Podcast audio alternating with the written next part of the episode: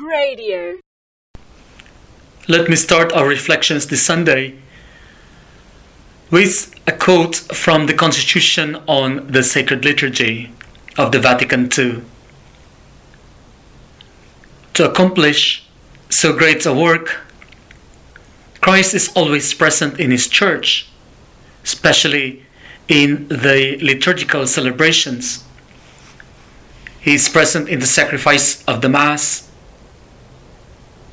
not only in the person of His minister, but especially under the Eucharistic species.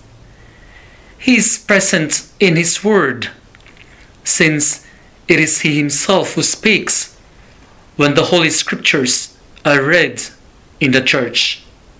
End of quote.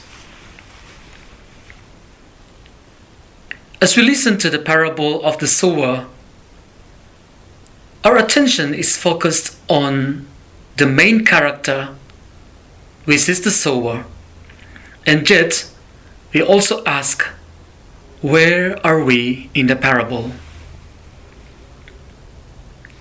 If we look around us, everything in the present, of the past, and of the future are the works of the hands of God. We believe that it was through the Word that God created all these realities, not just in the past, in the book of Genesis, but in the continuous transformation of creation, which, according to Teilhard de Chardin, will reach its peak in the omega point. If creation is, con- is a continuous process of becoming, then we could say that God has never stopped uttering His word until everything find its full realization in Christ. Our second reading from the letter of Paul to the Romans, chapter 8, verse 23, reminds us of this beautiful reality. The whole creation has been groaning with labor pains together until now. And not only the creation, but we ourselves groan as we wait for adoption as sons, the redemption of our bodies. End of quote. When God speaks, He creates. When He creates, He is like a sower who sows the seeds. In our first reading, the prophet Isaiah reminds us of the power of the creative word when he says, As the rain and snow come down from heaven and do not return there, but water the earth, making it bring forth and sprout, so shall my word be that goes forth from my mouth. It shall not return empty. End of quote. This is the sower that we see in the parable who speaks, who creates, and longs for the fruits of his creation.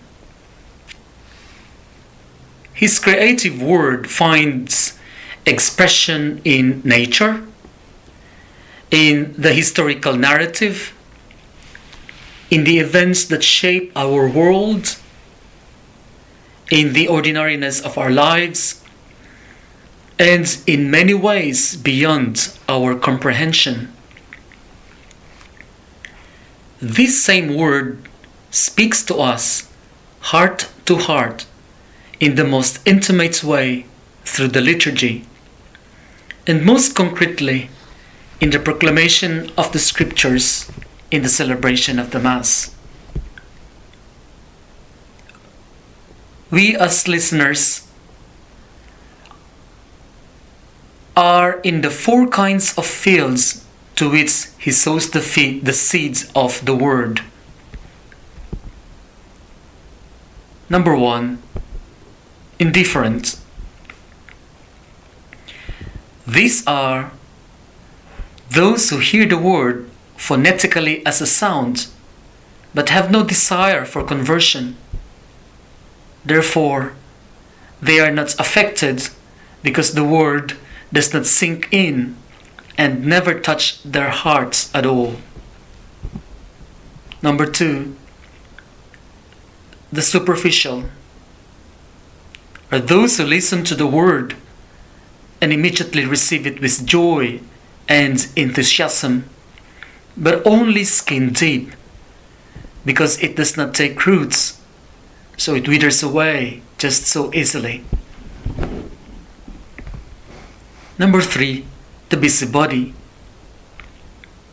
There are those who hear the word but do not really care because they are more concerned with their success and riches.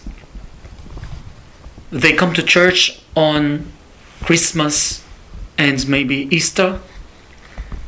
They also give to charities, send their children to Catholic schools, but they are just so engrossed making a name for themselves, building up their brilliant careers and professional lives.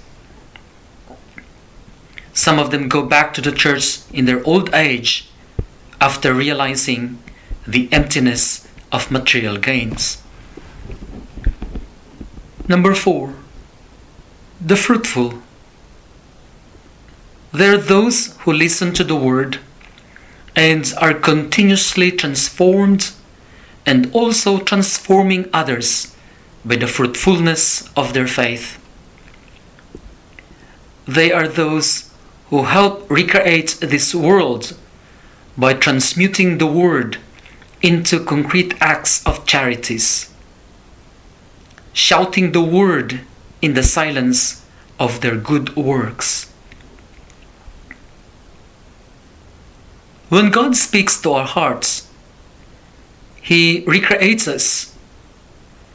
And as we are fashioned into the Word that continuously molds us, we also help in recreating the world into a better place for our children's children. And also in making this world a true home now and in the future. radio.org.au